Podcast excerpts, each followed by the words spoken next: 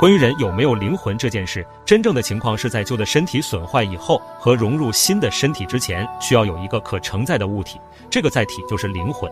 灵魂也会在融入新的身体后完全的消失。灵魂和身体说到底都是一样的，都属于新的载体。那么如来涅槃后是否还存在呢？很多人都搞错了如来的真实含义。如来是指如如不动本心的圣者，是不存在生死概念的。但是人的身体是不存在前世今生的，来源于父母和食物的作用；心则是由于贪欲和业力主导的，是没有轮回的概念。这个世界有多大呢？一日一月运行的星系是一个小世界，一日月所行之处，照四天下就是一个小千世界，由一千个这样的小千世界共同组成一个中千世界，而一千所中千世界共同构成一个大千世界，一个大千世界名为一佛刹。